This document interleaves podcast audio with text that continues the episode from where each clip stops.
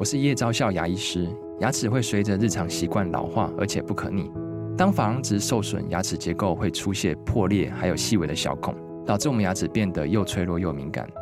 这边我真心推荐贝欧尼修复牙膏，内含 BioHAP 成分，搭配正确的刷牙习惯，经科学实证，可在两周有效让牙齿再矿化，修复受损珐琅质的细微小孔。相关资讯及购买通路，请参考资讯栏连结。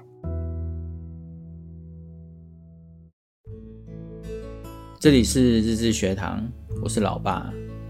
老人应当可以自我选择，是愿意工作，还是愿意过自己潇洒生活？是选择不退休，继续在职场上工作，还是退休后继续出来做事？以前说人生七十古来稀，以为六十岁、七十岁就应该退休，对于年轻时的梦想早就遥不可及了。但是现在这样的想法已经过时了。如果没有意外，这个年纪仍然是充满活力的时间。接着要面对的是百岁人生，其实还可以做很多事情。感谢 A N 带我进入广播这个领域，让我有了下一个明确的人生目标。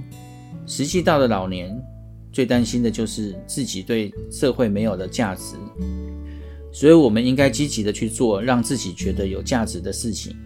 重点是一定要为社会创造价值。现在一定要做的就是为自己累积精力，这样才不会辜负年龄的成长。人虽然老了，但老人也一定要有自己的目标，一个人让自己走得长远的目标，能不能做到，现在并不知道。至少这个目标意味着能让自己一直保持有活力的状态，而且一定要把这个目标说出来。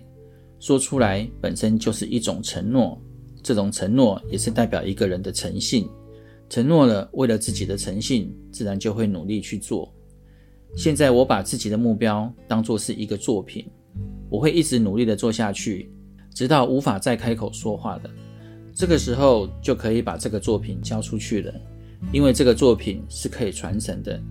有一天我不在了，这个作品仍然可以继续做下去，那这个作品就算是成功的。我的目标也就是这个 podcast， 这个作品成不成功，不在于我在的时候成不成功，而是要看它未来是否可以一直不断的传承下去，为你们及以后的人创造价值。希望对你们有帮助，我们下回见，拜拜。